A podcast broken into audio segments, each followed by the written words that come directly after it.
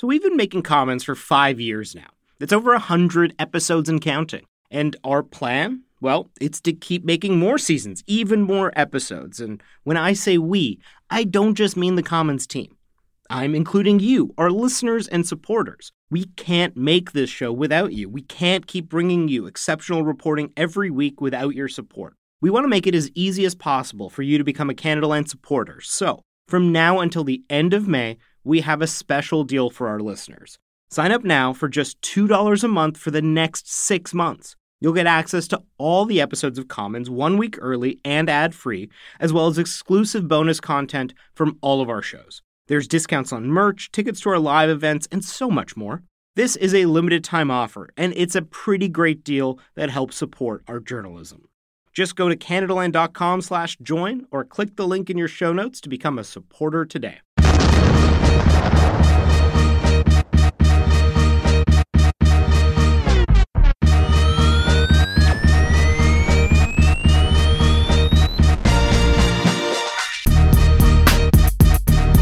Priya, did you know that CSIS can show up to your door and ask you questions and you might never know why?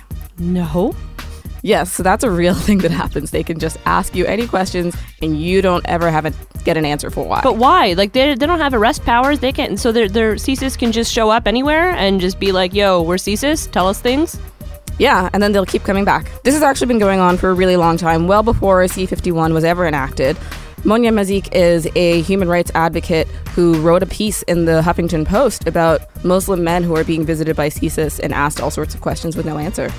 So the Liberals have tabled Bill C 22, which would create a parliamentary oversight committee. It's worth pointing out that there already exists an oversight committee, but there is no real parliamentary oversight, so th- that's the, the gap that this would serve. I have my doubts, personally, about how effective this will be, but I'd really like to speak to Monia about it. However, Vicky, Please tell us.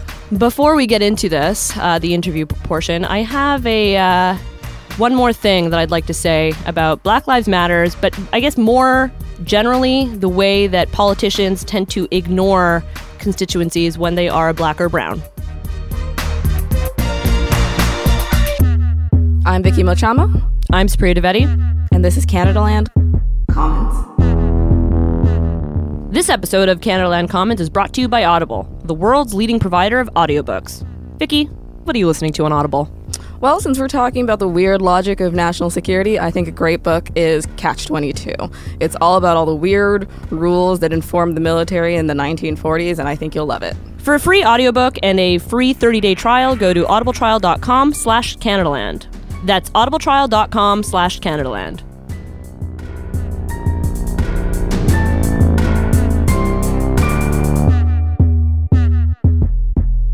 So, Supriya, what was on your mind? What was troubling you before the break? Well, look, when it comes down to it, we always hear, especially since the rise of Trump, all we hear by pundits, by political analysts, is that we need to respect the white working underclass because now they've been left behind. And this is, was shown during Brexit as well, that they've been left behind in terms of globalization and in terms of just they're not getting, I guess, a piece of the economic pie in the same way that they once did.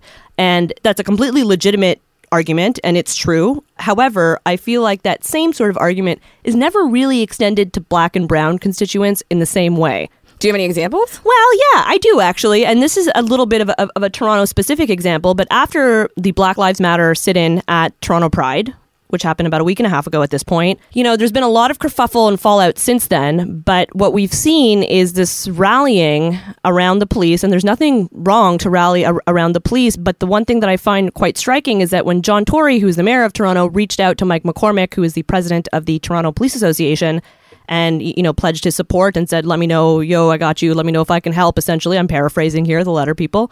Why isn't john tory worried about black and brown constituents who are being targeted by police and who feel left out by not only the police but by the tory administration in the same way especially when you consider that, that toronto is 47% visible minority? He is a white man in the classic white man tradition and he goes to his traditional power centers which is the police and other white people. And as much as there might be black or brown people who might support him, he doesn't care for their votes particularly. But see, here's the thing that's quite interesting to me, and that the last federal election really proved this to be something. If there is a situation in which people from certain community feel targeted, and we saw this with the barbaric cultural practices tip line, I was always told by conservative organizers and, and backroom conservative types that demographically Muslims don't tend to vote. And this was considered to be essential, you know, gospel by like political pollsters, so they didn't necessarily reach out to them in the same way. Young people also don't vote. That's also something that we've heard time and time again. Yet, what we saw with the last election is that Muslims and young people turned up to vote in record numbers. And I don't know why a John Tory or other politicians who are you know not reaching out to certain communities wouldn't look at that and be at least a little bit worried or a little bit scared or you know and and to use that information to then extend at least a bit of an olive branch. Nobody says he has to be wearing a black lives matter t-shirt by by any means at the next meeting but at least meet with them at, at least consider their concerns to be legitimate. And that to me is the biggest mind fuck. Like I can't wrap my brain around that because everything we have says that like he should be caring about it in, in, terms of the data involved. But he does care about it, but he does it in a performative way. So politicians like John Tory do things like they'll go to Caribana and they'll dance, or they'll go to an Indian event and they'll dance. And then they take the photo op and they don't necessarily engage further with the community. I know, but you know, and I just I'm done with white men dancing. Like that does nothing for my community. It's kind of paternalistic and it's patronizing in a way. And as you know, I'll, I'll use the example of Jason Kenney, who did a lot of community outreach, and you can't see this, but I'm using air quotes here. Um, in terms of you know, he went to the mosques, the mandirs, the gurdwaras, and, and, and especially with the South Asian community and tried to reach out to them, but then you go and you are defending the barbaric cultural practices tip line and you look at that and go, okay, well, there's something doesn't jive here. So even so, I, I like I guess if Tory can show up to Caribana all he wants and do a little two step, but at the end of the day, if you're not supporting those communities or even try to engage with them, why do you expect they'll show up to vote? I guess my conclusion to this would just be a warning to all politicians that black and brown people vote just as much as white people do, or we can, rather, when we care about something enough. And this might just be something that we care about enough.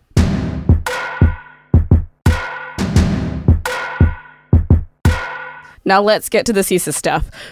We're speaking to Monia Mazigh, who is a human rights advocate and the national coordinator at the International Civil Liberties Monitoring Group. Monia, why don't you tell us a little bit about what's going on? Why are Muslim men getting unannounced visits from CSIS at work or at home? Well, this has been going on for a while. I mean, it's been going on since around 2005 and 4 and 6 and then there was a kind of a surge in 2009 as well 10 so and now i it seems uh, once again it is increasing. Personally, I don't know why they are doing this. They think that this is legitimate. They gather information, but uh, going to people at their workplace, at their um, home, um, calling them on phone, I think this is quite disturbing from um, a privacy point of view and from also um, individuals' rights. Now, did the people that you spoke with, did CSIS tell them why they were being questioned? From what I understand, usually when they go and uh, ask, um, most of the time these are Muslim men. Um, in the 2009 and 10, it was also all sort of activists. So most of the time they tell them we need to ask you a few questions about um, the community, or we want to ask some question about certain people. If CSIS does have legitimate concerns, or they, you know, concerns that they perceive to be legitimate, shouldn't they then be allowed to come question whomever they think could pose a threat? Absolutely. I think this is the role of any intelligence agency is to gather information. However, those visits are unannounced. They do them at the workplace. Sometimes they do them also, uh, they come at home and then you have uh, your partner, you have your friends. You don't necessarily want everyone to know that you have been visited by intelligence police or intelligence officers. So, and then also there is this kind of myth that you have nothing to hide, then you can sit down and talk. But this is not really reality. Most of people, and this is something that um, you can, um, you know, it's documented by a lot of activists who uh, notice that the more you give them, the more they want, and it's almost becoming like harassment. First of all, you really need to know why really me because uh, they don't tell you this, and then the second is, uh, well, you do it, you think it's harmless, but then you are information. You know, you don't know what they will do with that information. That's very, very dangerous, also. So, what should Vicky and I do if they come into the Canadaland offices after this interview goes up um, and start asking us a bunch of questions? Should we say like you are you are not supposed to give them any interview if they keep uh, coming to you and you know asking you for more and more and more questions? Then you said, okay, we can have an interview, but it's gonna be with my lawyer, and then fine. I mean, if they accept that, yeah, you can have a lawyer there and then he can stop them whenever he or she thinks that, you know, they just cross the boundary in terms of privacy and in terms of your own rights. But this is very important. Everybody has the right to privacy and everybody has the right, you know, to not answer these questions as long as um, they don't have any file. Uh, I mean, criminal or investigation against them. You bring up in the piece that the people you spoke to were all Muslim men, and in the past, been activists. Do you know specifically that Muslim men are being targeted? I think from what I've heard here and there in the community, and also what I, um, I mean, I just heard from three uh, individuals. Yeah, there is a lot of scrutiny around Muslim community and specifically men. Yeah, they are being targeted. You've brought up in the past the issue of diversity within the upper ranks of CSIS in terms of CSIS management. Can you explain a little bit why that matters to you?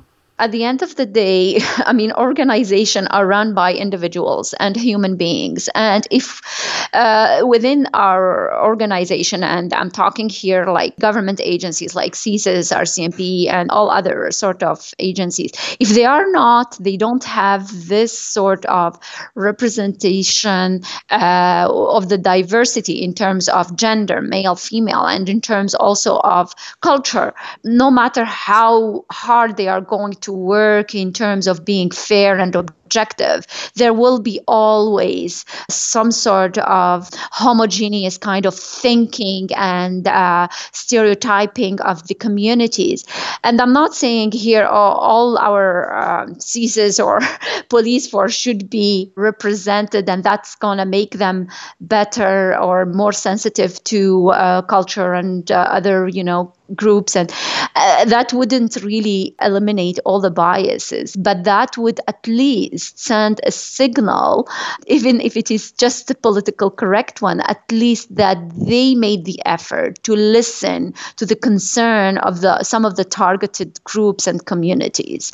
So if we don't even have that concern and uh, make at least a little bit of effort to re- include that representation or to include those concerns concerns into the institution, that tells a lot about the institution itself. It's interesting because we actually um, contacted CSIS, and it turns out that according to their 2014 2015 data, that visible minorities at CSIS make up 14.8% of the organization.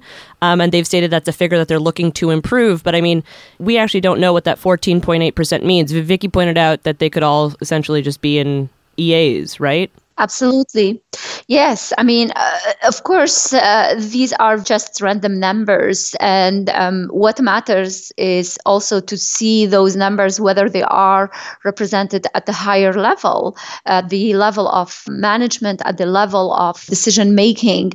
Sometimes, and here it is a bit ironic, I mean, they are going to use people who speak, for instance, Arabic or uh, Urdu or, you know, all these languages to go and meet with the uh, Muslim men or, you know, with those uh, targeted groups and community. So if they are going to just be officer who are going to conduct this interview, I think it is another kind of public relation. Oh, you know, that's fine. We are going to have an officer, you know, who is going to speak your language so it can get more information. So it, it is really very interesting to know what sort of representation here. Uh, are we using just, you know, um, the lower kind of level officer to go and do that sort of dirty job? Or are we really reflecting the diversity of our institution into the management, into the decision making level? Do you think it's gotten worse in recent years, this uh, CSIS coming to people's doors and asking them questions? Honestly, I don't have numbers to say that this got worse or it's being decreasing.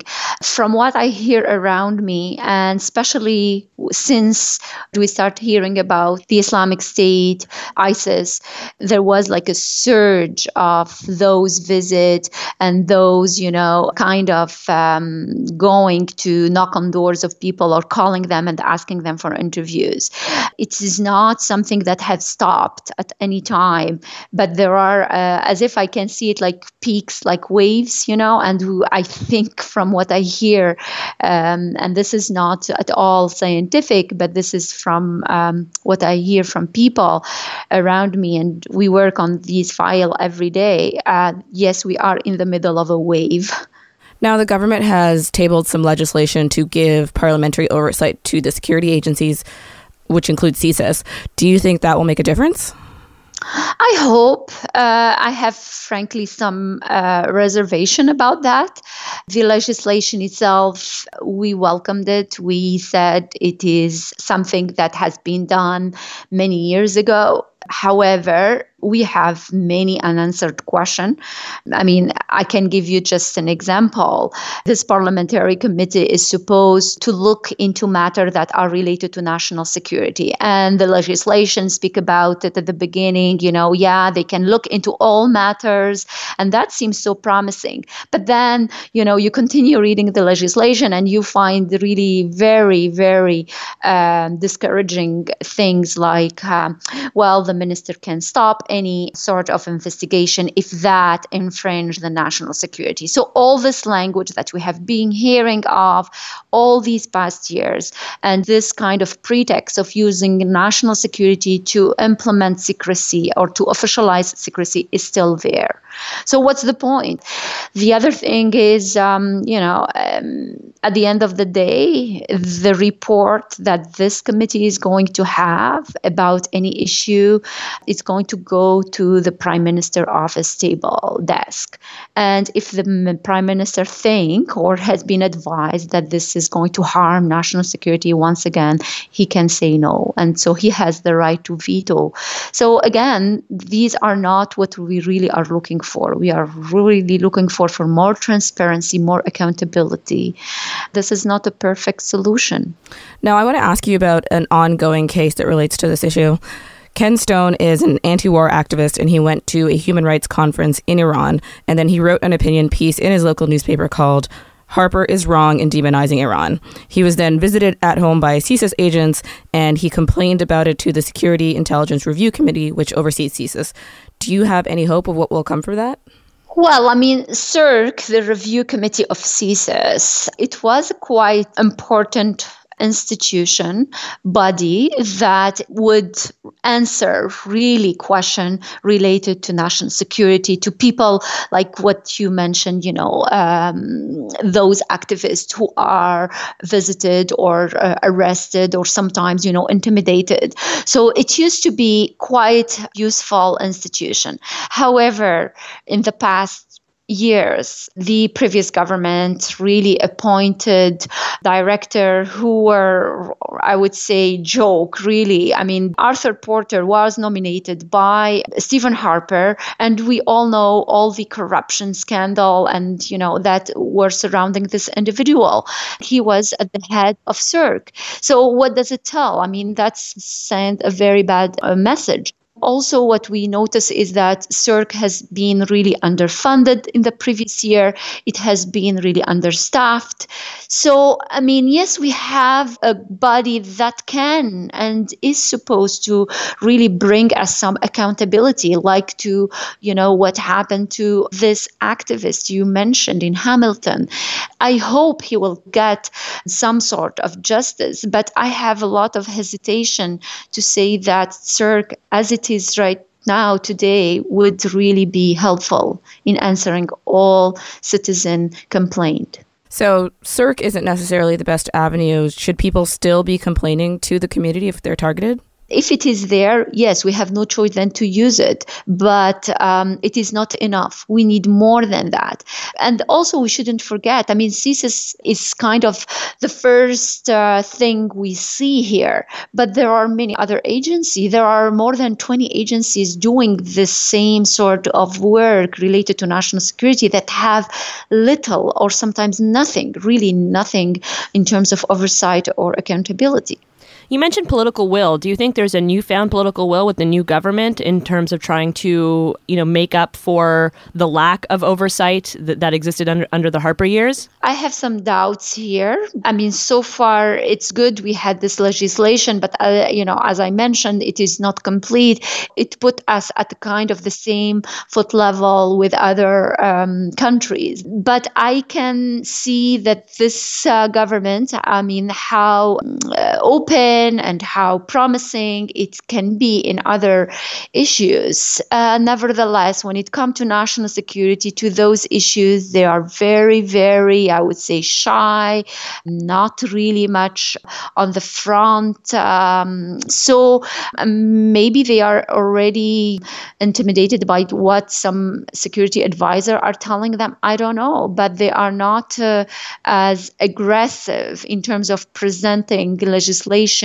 or in terms of measures to restore what we lost in the previous year as maybe in other um, fields or um, you know so so far we are waiting here to see why do you think that is? Like, do you think national security is the one issue that makes governments sort of cower and not really respect things like rule of law or due process? It is quite, I think, difficult for a politician to defy or to challenge the security apparatus. Very, very hard. And it is really maybe sometime politically dangerous to do that because if there is any violent action that happen by any groups, I mean, they are going to be uh, hammered uh, on the head. So they have a lot to lose. So it's really to strike a balance and to have also, you know, a very good judgment. And um, it's not something that uh, we can find a lot within um, politicians these days. There is more like uh, uh, this cloud over their head about uh, safety and terrorism and uh, national security. So, does it make a difference whether the people who are overseeing the intelligence organizations are a secret board of political appointees or if they're a secret group of parliamentarians? Is there a real difference? Well, I think, uh, you know, they are not ready to rock the boat because there is no political uh, gain there. As long as we don't have big scandals showing how people's right has been you know abused. And as long as we don't have enough statistics and investigation that would bring those cases then the public in general wouldn't really be interested. And then in consequence politician wouldn't be really interested. So I think this is where I ca- how I can explain it. Uh, and then when it happens, usually we hear it, oh, you know, these are bad apples. And this is really problematic because it's not true. I mean, there are some systematic abuse targeting some communities how are we going to deal with that? This is really the, the question. Monia, thank you so much for speaking with us today. Thank you very much for having me.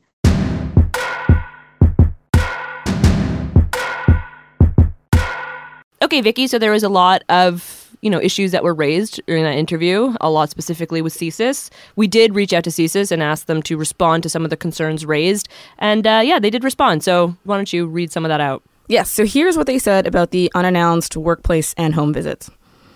Intelligence officers from the Canadian Security Intelligence Service, CSIS, build relationships with individuals and human sources to collect information to advise our government about possible threats to the country. When it seeks cooperation or assistance of Canadians, CSIS emphasizes the voluntary nature of discussions. They deny that they engage in any racial profiling. I deny that I own Magic Mike XL. Like Supriya mentioned in the interview, CSIS got back to us with data about the diversity in their organization to say that 14.8% of the organization are visible minorities. On diversity, CSIS said, at CSIS, diversity is not only part of the culture, it is a core business strategy. The diversity of the CSIS workforce helps support the achievement of our objectives. It allows us to better understand the demographics of the Canadian communities we protect, therefore, better equipping us to collect relevant and accurate intelligence. Uh, it's also worth pointing out that the Muslim men that Monia was referring to did not want to further speak to the media, and I don't think I blame them in any way. Not at all, and I think we'd definitely love to hear from anyone if they've been visited by CSIS at home or at work, so please reach out.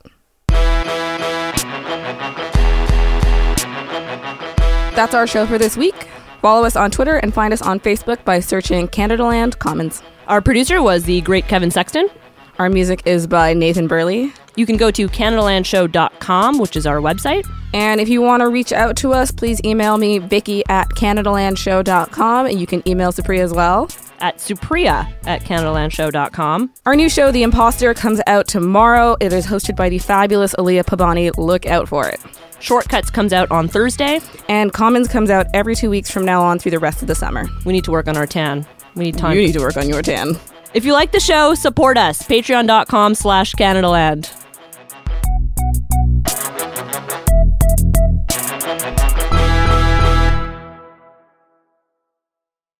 This episode is brought to you in part by the Douglas Mattress. Now, I've said it before and I'll say it again. One of the best, and I mean the best things you can do for yourself is to get a good quality mattress. The time is now, people. Douglas is giving our listeners a free sleep bundle with each mattress purchase. Get the sheets, pillows, mattress protector, and pillow protectors free with your Douglas purchase today. Visit douglas.ca slash Canadaland to claim this offer. That's douglas.ca slash Canadaland to claim this offer. Mom deserves the best, and there's no better place to shop for Mother's Day than Whole Foods Market. They're your destination for unbeatable savings, from premium gifts to show-stopping flowers and irresistible desserts. Start by saving 33% with Prime on all body care and candles. Then get a 15-stem bunch of tulips for just $9.99 each with Prime. Round out Mom's menu with festive rosé, irresistible berry chantilly cake, and more special treats. Come celebrate Mother's Day at Whole Foods Market.